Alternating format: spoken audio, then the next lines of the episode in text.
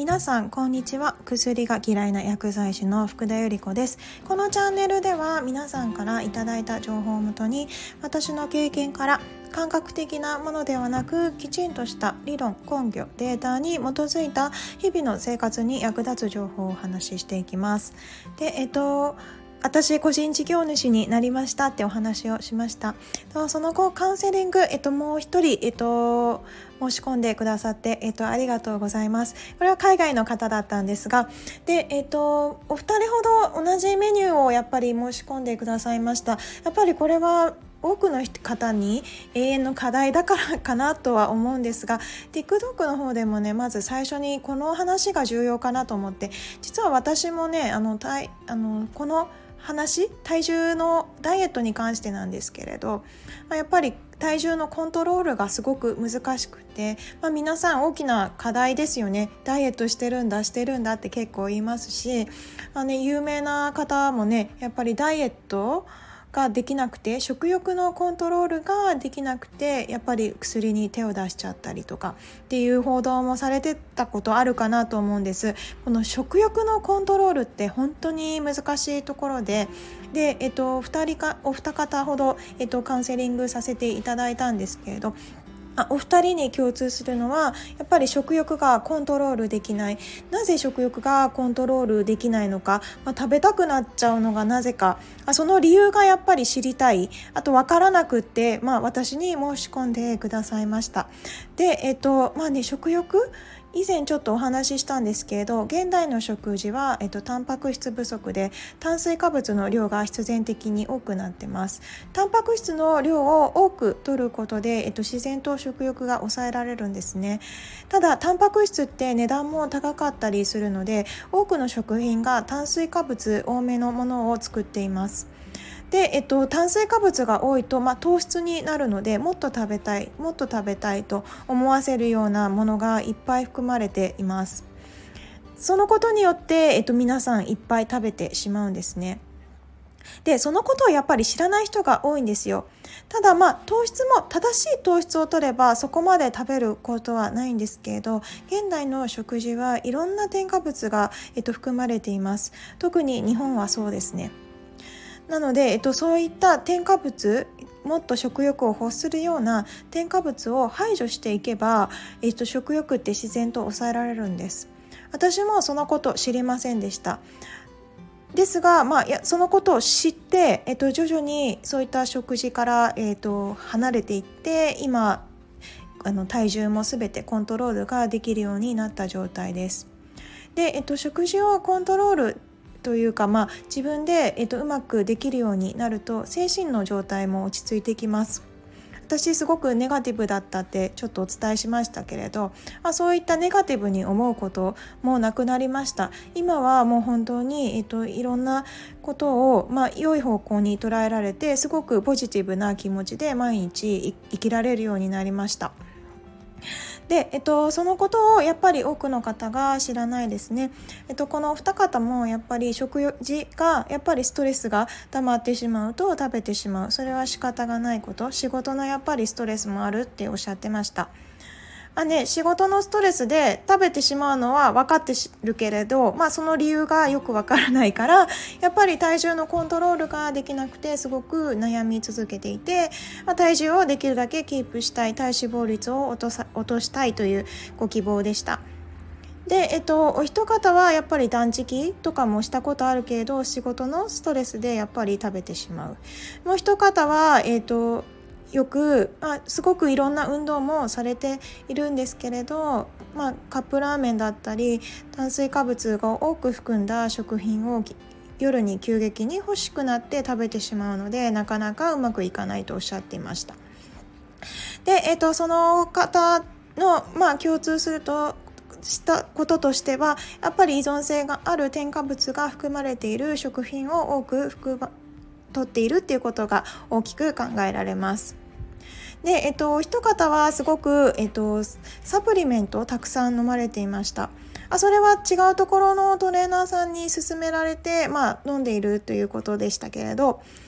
サプリメントもですね、目的に合わせて飲んでいただければ問題ないんですけれど、その目的がね、しっかりと明確でなくて何も分からず飲んでしまうとちょっと意味がないなと。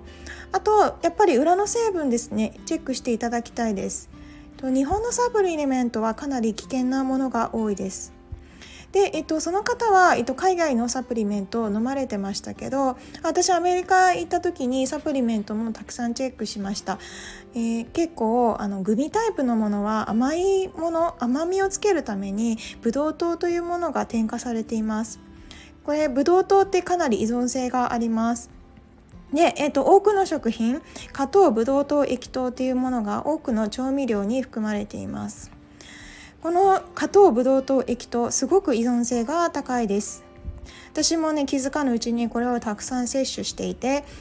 食欲がやっぱり抑えられなくて、体重の、増減を繰り返していました。で、この成分を少しずつ、排除していくことによって、すごく食べたいっていう衝動が減りましたね。やっぱり裏の成分って見られてない方多くって、で、ぜひもし見てなかったら見てみてください。この果糖、ブドウ糖、液糖を排除するだけで大きく自分の体型だったり思考だったり考え方だったり、そういうのを少しずつやっぱり変えていくことはできます。これだけではないですけれど、それ以外にもちろんたくさん危険な添加物、日本の製品含まれています。大手の、有名どこのスーパーで売られているものは、これ以外にもすごい量の添加物が含まれています。海外の、スーパーの製品を扱っているお店と成分表を比較してみると、日本の製品って本当にすごいですね。ぜひそういった機会があれば見比べてみてください。成分表がね、やっぱり海外の方はそれだけ気にしてるのに、日本って異常なぐらい添加物であったり、そういったものが使われています。それで食欲が止まらないっていうのは当然のことなんですね。ダイエットが続かないっていうのは当然のことなんです。決して自分の意志力が弱いとか、自分が決めたことがやり通せないからというわけではなくて、本能的にそういった物質を欲してしまう、無意識のうちにそういう物質を欲してしまうような製品を取ってしまっているからなんですね。私もそのことにずっと気づけませんでしたが、そういった物質を排除することで自然ともう食べなくていいや、もう食べてももうお腹いっぱいだからいいやっていう気持ちになるんです。そうすると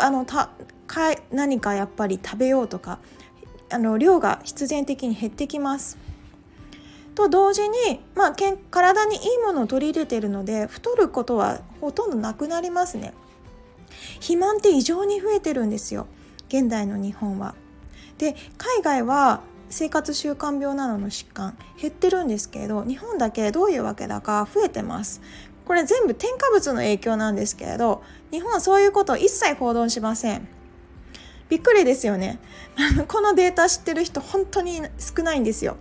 調べていただければ分かることなんですけれど、本当に恐ろしいですよ。知らなくて、食べることは生活していく上で、生きていく上で当然のことで、食べることは仕方ないと思っていて、もしダイエットが続かないと思っている方がいたら、それは無意識に組み込まれている目に見えない調味料だったり添加物だったりします。だから自分を決して責めないでください。そういったものをきちんと理解して排除していく。理解しないで何事もやってしまってはダメですね。理解してからこそ実行に移せて、で、徐々にやっぱりご自身が変わっていけます。意識性の法則のお話ししました。意識してするのとしないのとでは全然違ってきます。きちんと理解してしないのでも大きく変わってきますから、きちんと理解した上で、そういった行動に移して、徐々にご自身を変えていきましょう。今すごく日本はうつ病の患者さんも増えていると言いました。精神疾患が増えているのもこういった食品の影響が非常に大きいです。食べ物の9割であなた自身のメンタルが作られるというお話もしました。食べ物がその人自身のメンタルだったり体の健康にも影響してくるんですね。メンタル、私も自己肯定感めちゃくちゃ低かったし、すごいネガティブ思考でした。これは全て食べ物のせいだったんですね。それに気づけたからこそ今があります。もしこれを聞いていただいて、あ、食べ物なんだ、でもその膨大な情報量の中でどれが自分に合うものなのか、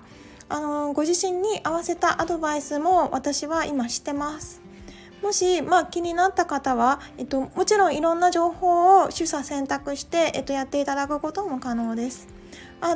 プロの方